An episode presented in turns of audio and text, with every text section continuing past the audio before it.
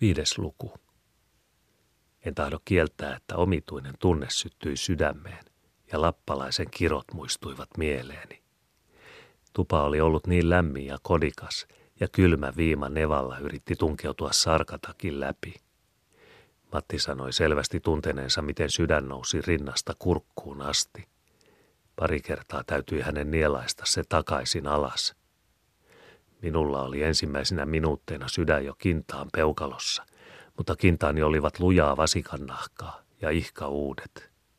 Neljännestunnin jälkeen oli sydämeni taas siinä, missä sen pitikin, ja huimaava kulku tuntemattomaan pimeään rupesi tuntumaan oikein hauskalta. Varomattomuudesta ohjasin kuitenkin liikaa sivulle, niin että purtemme äkkiä kääntyi kokka tuuleen ja pysähtyi. Pakko oli astua kinokselle ja nostamalla kääntää jahti taas myötätuuleen. Tätä tehdessämme sanoi Matti. Hyvä, että et sentää kaatunut. Olisimme voineet joutua sutten saaliiksi. Tuskin oli Matti saanut tämän sanotuksi, ja jahtimme taas alkanut liikkua eteenpäin, kun kuului luitteen ja ytimien läpimenevä ulvonta. Leikki oli muuttunut todeksi. Tiesimme heti molemmat, mitä tämä ääni merkitsi. Metsässä sudet eivät olleet vaarallisia, mutta näin aavalla nevalla ja yön aikana oli vaara suuri, erittäinkin jos niitä oli monta. Matti ei osannut ampua juoksusta. Siksi luovutin heti hänelle peräsimen pidon ja kehotin pitämään vakavasti, ettei jahti pääsisi kääntymään. Nopeasti latasin molemmat pyssyt ja asetin ne sekä kirveet viereemme. Tuskin oli saanut nallit silintereihin, kun ulvonta uusiintui, ja tällä kertaa se kuului paljoa lähempää. Sudet juoksivat nopeammin kuin me purjehdimme ja tulisivat pian saavuttamaan meidät. Uskaltaisivatkohan ne karata kimppuumme? Ulvonta ei kuulunut enää, mutta noin kymmenen minuutin jälkeen näin vilahdukselta mustan varjo jahdin vieressä. Hetken perästä näkyi toinen ja pian yhtyi kolmas niihin. Ne juoksivat nyt tasaisesti jahdin vieressä, pysyen noin 15 tai 20 metrin päässä meistä. Äkkiä ilmestyi jahdin toisellekin puolelle kaksi, mutta paljon lähemmäksi. Ainoastaan noin viiden tai kuuden metrin väli erotti heidät meistä. Pian ne kaikki jättäytyivät jälkeen, ja samassa kaikui tuo ilkeä ulvonta. Olen monta kertaa yön aikana kuullut suden ulvovan, mutta ainoastaan kaukaa. Näin läheltä kuultuna teki tuo ääni kauhistuttava vaikutuksen. Voineekohan intiaanien sotahuuto järkyttää mieltä enemmän kuin suden ulvonta? Tuskinpa luulisi. Ainakin minun selkäpiitäni karmi pahoin ja Matin kai samalla tavalla, koska emme kumpikaan sanaakaan puhuneet. Matti siirrälti hen niin, että piti perää vasemmalla kädellä ja otti kirveen oikeaan. Minäkin otin kirveen käteeni. Pyssyt olivat molemmat ihan vieressäni. Ulvonta taukosi taas, mutta monta minuuttia ei kestänyt, ennen kuin varjot pimeästä ilmaantuivat jälleen viereemme. Ne olivat nyt vaihtaneet sijaa siten, että oikealla puolella oli kolme hyvin lähellä, vasemmalla kaksi, jotka pysyivät loitommalla. Ne pitivät tasaista vauhtia meidän kanssamme. Vaikka jahti kulki mielestäni huimaavaa vauhtia, pysyivät hukat vaikeudetta vierellämme. Äkkiä huomasin suurimman eläimistä tekevän aikaloikkauksen sivulle meihin päin. Eikä se hypännytkään harhaan, mutta hukka ei voinut tietää, ettei jääjahdin kokassa ollut pohjaa, vaan ainoastaan leveä poikkipäin menevä lankku, jonka alle se samassa joutui. Rouske vain kuului, kun suden sääriluut menivät murskaksi. Ellei ilkiö heti kuollut, niin ei se ainakaan siltä tautivuoteelta jaloilleen tulisi nousemaan.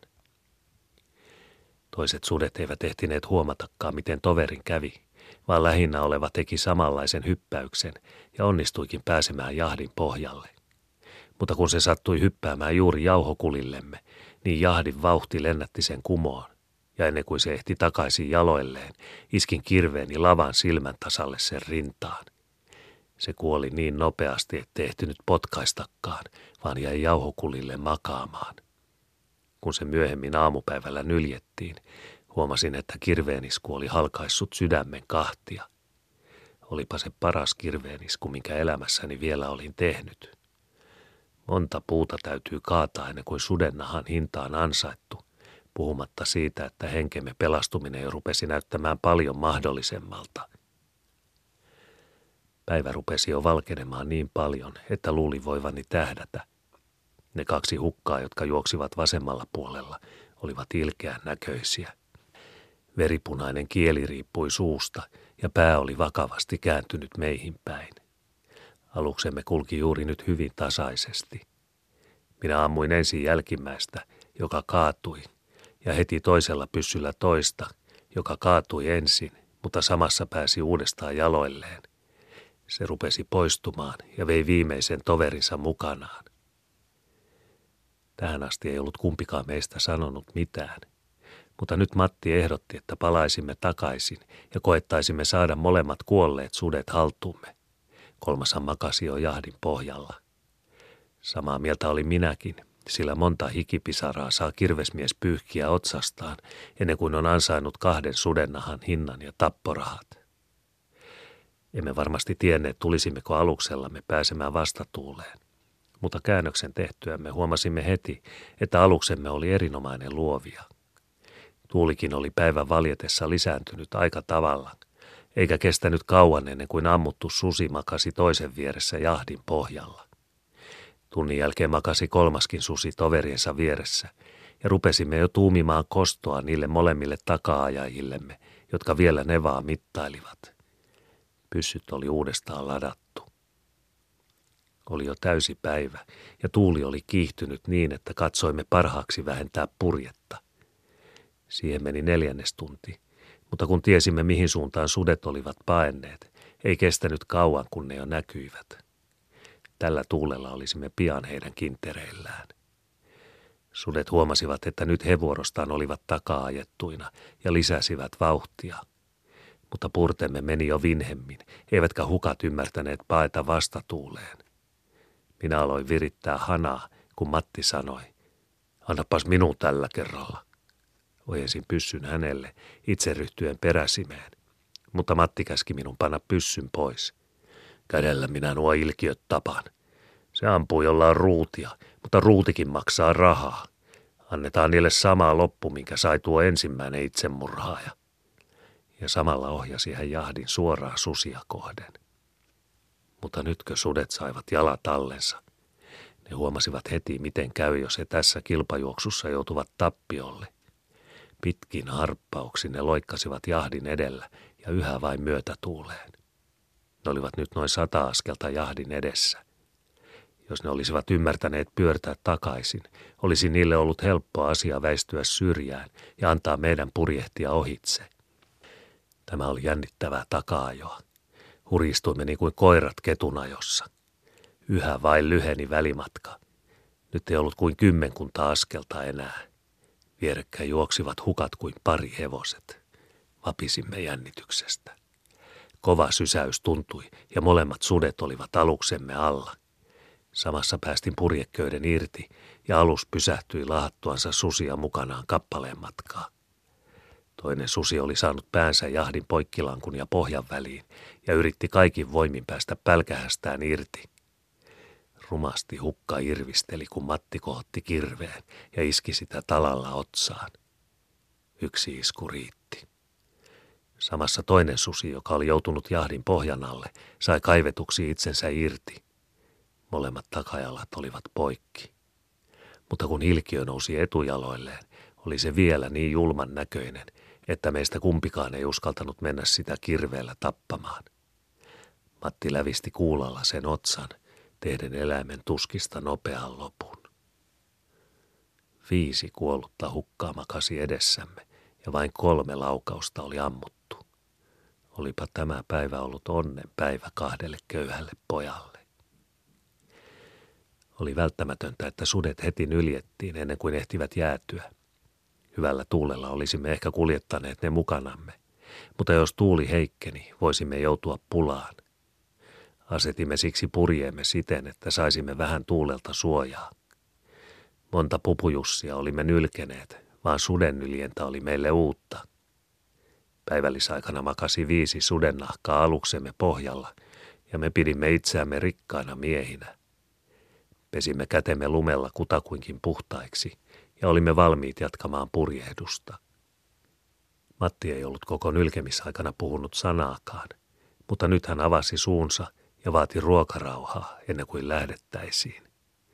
Antaa Ruotsi ruokarauhan, venäläinen veron vallan. Vaatimus oli kohtuullinen, eikä ollut minullakaan mitään sitä vastaan. Onneksi kontissamme ei ollut kokkelia. Se olisi ollut yhtenä jääpalasena. Mutta kova leipä ja masinaläski ei jäädy niin kovaksi, etteivät terveet hampaat siihen pysty. Tukkipojat, jotka ostavat amerikkalaista silavaa, väittävät, että kekseliäät amerikkalaiset osaavat valmistaa sitä koneella ja että se sen tähden on niin halpaa. Oli tuo tehty miten hyvänsä, hyvää se ainakin teki meidän nälkäisessä vatsassamme. Kun vatsa on täynnä, niin se jaksaa. Mekin tunsimme nyt jaksavamme taas purjehtia. Käänsimme jahtimme kokan myötätuuleen ja rupesimme katselemaan ympärillemme. Metsänranta ei näkynyt missään. Niin kauas kuin silmä kantoi ei ollut mitään muuta kuin lunta, yhtä jaksoista lumitasankoa. Usvapatsasta ei näkynyt. Siihen asti kun sudet rupesivat ajamaan meitä takaa, olimme ohjanneet vakavasti usvapatsasta kohti. Mutta sitten emme enää ajatelleet usvapatsasta, emmekä ehtineet muuta tarkata kuin että menimme myötätuuleen. Kaikki jäljet oli ajolumi täyttänyt, joten niistäkään ei ollut mitään apua. Otimme kompassit esille ja aloimme pohtia, missä suunnassa usvapatsaan pitäisi olla. Tulimme molemmat samaan tulokseen, että meidän oli nyt purjehdittava sivutuuleen. Mutta kun jahti oli käännettävä sivutuuleen, kävi ilmi, että Matti tahtoi purjehtia suoraan itää kohti ja minä yhtä suoraan länteen. Mielipiteet erosivat siis toisistaan täsmälleen niin paljon kuin oli mahdollista. Kumpikin meistä oli täysin varma siitä, että oli oikeassa, eikä tahtonut siis suostua toisen ajatukseen. Matti jo ehdotti, että riidan ratkaiseminen tapahtuisi lantin heitolla, jota minä puolestani vastustin. Olimmehan me tavallaan tieteellisellä tutkimusretkellä, ja miltäpä näyttäisi matkakertomuksessa kohta, jossa retkeilijät olivat antaneet lantin määrätä matkan suunnan. Matinkin täytyy myöntää, ettei tämä tulisi näyttämään täysin tieteelliseltä. Sovimme nyt siitä, että minä, joka oli notkea kuin orava, kiipeäisi maston päähän katsomaan, näkyisikö sieltä mitään. Ihan taivaanrannalla suoraan pohjoisessa luulin näkeväni jotain, joka ehkä voisi olla sumupilvi. Tulin alas ja Matti, jolla oli silmät kuin kotkalla, kiipesi vuorostaan maston päähän. Kauan hän tutki sitä osaa taivaanrannasta, jonka olin osoittanut. Sitten hän tuli äkisti alas tyytyväisen näköisenä. Hän kertoi ensin, ettei ollut nähnyt mitään, mutta äkki arvaamatta oli usvapatsas näkynyt varsin selvästi, loistanut ehkä minuutin tai kaksi ja sitten kadonnut. Ehkä taivas oli usvapatsaan kohdalta pilveytynyt, mutta tuuli oli pariksi minuutiksi hajoittanut pilvet ja auringonsäteet olivat valaisseet patsasta. Muulla tavalla emme voineet selittää sen äkillistä näyttäytymistä.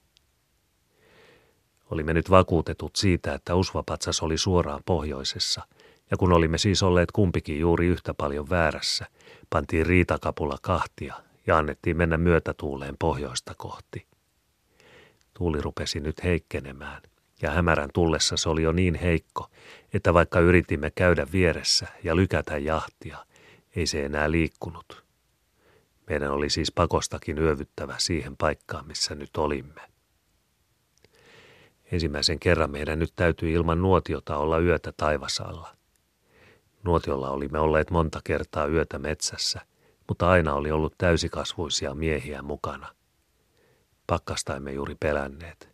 Sudenahat olivat jahdin pohjalle levitettyinä ja paapan vällyt olivat suuret ja pitkävillaiset. Mutta vatsa vaati ehdottomasti lämmintä jauhopuuroa myöntääkseen meille yörauhan. Ja polttopuita ei ollut. Hetken tuumattuamme päätimme kuitenkin uhrata puolet siitä lankunpätkästä, minkä olimme ottaneet mukaamme tarvepuuksi korjauksia varten, jos sattuisi jotain särkymään.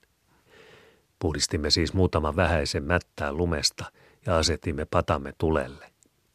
Eränkävijän pata on ohut, se kun ei saa olla raskas, ja puut riittivät hyvin. Tällä kertaa huttu, puuro naisen ruoka, oli erinomaista miehen ruuaksi. Syötyämme paneuduimme heti maata. Edellisenä yönä olimme nukkuneet korkeintaan puoli tuntia ja olleet kuitenkin koko tämän päivän täydessä toimessa. Nälkä oli tyydytetty, mutta emme kai olleet vieläkään kyllin uupuneita, koska silmäluomet eivät tahtoneet pysyä kiinni. Lopuksi väsymys kuitenkin voitti ja nukuimme sikeään uneen. Puoliyön aikaan heräsimme molemmat yhtä aikaa omituisesta valovaikutelmasta. Ensin emme ymmärtäneet, mitä tämä merkitsi, mutta muutaman sekunnin perästä seurasi jysähdys, niin hirveä, että me ikinä ennen olleet semmoista kuulleet. Samassa valaisi silmiä häikäisevä salama koko taivaan, ja sitä seurasi pauke ja jyske, vielä hirvittävämpi kuin edellinen. Salamat seurasivat nyt toisiaan niin tiheästi, että koko taivas näytti palavan ja lumitasanko ympärillämme loisti punaisena kuin veri. Jyske ja jyrinä ei tauonnut sekunniksikaan. Hetken perästä ukkosilma loppui, yhtä äkisti kuin se oli alkanutkin, ja minuutin ajan oli kaikki ihan hiljaista. Silloin kuului omituinen suhiseva ääni, ensin kaukaa, mutta lähestyen nopeasti – Yhtäkkiä tuntui ikään kuin joku olisi heittänyt minua pienellä kivellä päähän. Vedin nopeasti pää vällyjen alle ja huomasin Matinkin tekevän samoin. Rupesi satamaan rakeita, niin taajasti ja semmoisella hirmuisella myrskytuulella, että meidän oli pakko vahvasti pidellä vällyjämme kiinni, muuten ne olisivat menneet kaiken maailman teitä. Hirmumyrsky oli todella tuota lajia, jolloin seitsemän ämmää ei jaksa pitää nahkavällyä näverireijän edessä. Ja meidän täytyi kahden pitää omaamme avonaisella nevalla, ellei tahtoneet paleltua kuoliaiksi. Kuulin Matin mutisevaa jotain itsekseen, yrittäen ammentaa pois rakeita vierestään. Miltä tuntuu, kysäisin. Olehan tässä vähän niin kuin peruna piimävellissä. Varo sinäkin, etteivät rakeet vieressäsi pääse pakastumaan yhteen. Niiden pinta on märkä, mutta sisuus voi olla sadan asteen kylmä. Voi muuten käydä niin kuin apulaispapi, joka kinkerimatkalla jäätyi niin lujasti sängynlaitaan kiinni, että tarvittiin kaksi miestä vetämään häntä omasta turkistaan. Ei Mattia siis kovin peloittanut, koska hän vielä uskalsi leikkiäkin laskea. Minäkin rupesin ammentamaan rakeita vierestäni. Ne olivat pikemminkin jäämöhkäleitä kuin rakeita, ja ellei meillä olisi ollut vällyjä suojaksi, en luule, että olisimme hengissä päässeet tästä hyökkäyksestä. Sillä vihamiehen hyökkäystä tämä kaikki oli. Panikohan lappalaisukko pahaksi, että läksimme hänen pyhäkköänsä etsimään, kysyi Matilta. Vieläpä kysyy. Eikä kukaan taida siitäkään ihastua, että koko hänen koiralaumassa samana päivänä nyljetään, kun hän lähettää ne ajamaan saalista takaa. Niinkö luulet? Mutta lämpimät ovat niiden nahat sänkykoltiksi, ja meidän omat ne nyt vain ovat. Kuinka kauan ne sitten pysynevät hallussamme? Oletko koskaan kuullut, että pyhäinpäivän jälkeisenä maanantaina on ollut kauheampi ukkosilma kuin ikinä leikkuuaikana? Ja satanut tuon tapaisia turnipsia taivaasta. Suurimmathan ovat kuin työmiehen nyrkkejä. Huomaa jo kollokin, mistä tuo tulee. Lappalaisen kiroja kaikki. Lappalaisen kiroja varmaa, mutta ei mies kiroihin kuole. No enää minä itkusta sentään. Sen verran vain, ettei oltu ehkä matkan vaaroja tarkoin ajateltu, kun matkalle lähdettiin. Perille asti mennään, kun tiellä ollaan. Mutta me emme osaa nyt perille, kun tuli tämmöinen ilmakin. Juu, mistäpä sontiainen merimatkat tietää, joka on ikänsä sonnassa vääntänyt. Ellei tiedäkään, niin ei se sittenkään mikään pelkuri ole. Seinää se lentää, että kopsahtaa. Mutta ei semmoinen uhkarohkeus viisautta ole. Kuka sen tietää, kuinka monta uutta kiroa lappalaisella on vielä säkissään. Mitä kiroja lappalaisella vielä säkissään lie, niin sen minä sanon, että sitten vasta tali nähdään, kun vatsa avataan. Tulkoon hän yrittämään. En minä ainakaan kahta tyhjää säikähdä ja kolmatta ei ole. Jos lappalainen meitä nyt vainoo, niin Eihän sitä arkeoloissakaan tiedä, missä puussa pahus istuu. Ja niskaasi hän hyppää, jos satut ohitse kulkemaan. Eivät ole minunkaan kintaani täin nahasta tehtyjä, mutta ei ole sekään vahingoksi, että selvitämme minkälainen tie edessämme on. Paappa aina kehotti tarpeelliseen varovaisuuteen ja kiesi lähtemästä veikaten vesille tai uhalla uimaan. Enhän minä tarpeellista varovaisuutta vastusta, mutta takaisin emme nyt palaa ennen kuin perillä on käyty. Eipä meille siinä tapauksessa kunnian kukko laulaisi. Ollaan kerskailematta, sillä meillä on nyt todella vaarallinen tehtävä edessämme. Tuuli oli nyt niin paljon vähennyt, että kun pienensimme purjeen niin pieneksi kuin voimme, luulimme uskaltavamme lähteä matkaa jatkamaan. Oli kyllä vielä pilkko pimeä, kello kävi vasta neljää, mutta onnistuimme vällyjen varassa sytyttämään pari tulitikkua, jolloin kompassista nähtiin, että jahti oli suunnattava ihan myötä tuuleen. Olimme päässeet hyvään alkuun, kun alkoi tuiskuttaa lunta, että meistä tuntui ihan tukahduttavalta. Lumimyrsky kasvoi kasvamistaan ja aluksemme syöksyi eteenpäin niin vinhaa vauhtia, että tuskin rautatiejunakaan olisi jaksanut seurata. Ja pimeää oli kuin peruna kuopassa. Matti arveli, ettei lappalainen pystynyt tekemään itse jahdille mitään pahaa, kun sen eri osat oli yhteenliitetty vanhoilla hevosenkengillä, jotka kaikki oli metsästä löydetty. Muuten olisi tuo pahus voinut katkaista toisen jalaksen, ja siinä tapauksessa ei meistä ikinä löydettäisi merkkiäkään. Kurjasti tulisimme paleltumaan kuoliaiksi, ja ensi kesänä ruumiimme ja aluksemme painuisivat liejuun. Tätä hirveää vauhtia jatkoimme, kunnes päivä rupesi valkenemaan. Silloin huomasimme pari kertaa täysin selvästi, että jahti kulki pientä mäen tapaista ylös ja heti sen jälkeen takaisin alas. Olimme samassa selvillä siitä, että molemmissa tilaisuuksissa ei ollut nevaa allamme. Huusin Matille. Lappalaisen lähettämä on tämä taikamyrsky, ja hän kuljettaa meitä sumupatsaan ohitse. Käännä. Matti teki käännön. Samassa jahti törmäsi kiveen ja lensi kumoon, että rysähti. Vauhti lennätti meidät syvälle lumikinokseen. Minä en sattunut menemään aivan syvälle, mutta Matti oli jaloista vedettävä ihmisten ilmoille. Matti oli suuttuneen näköinen, aivasteli ja sylki vuorotellen. Ei sylkenyt hampaita kuitenkaan, lunta vain. Hän arveli, että vatsaankin oli mennyt muutamia keskinkertaisen kokoisia lumipalloja. Kaikki omaisuutemme oli ehjänä. Sudennahatkin olivat jäätyneet jahdin pohjaan kiinni, joten nekin olivat tallella. Jahdissa ei ollut vähintäkään vikaa, vaikka törmäys kiveen oli ollut tärisyttävä. Kova kovaa vastaan, sanoi ämmä kun kivelle istui.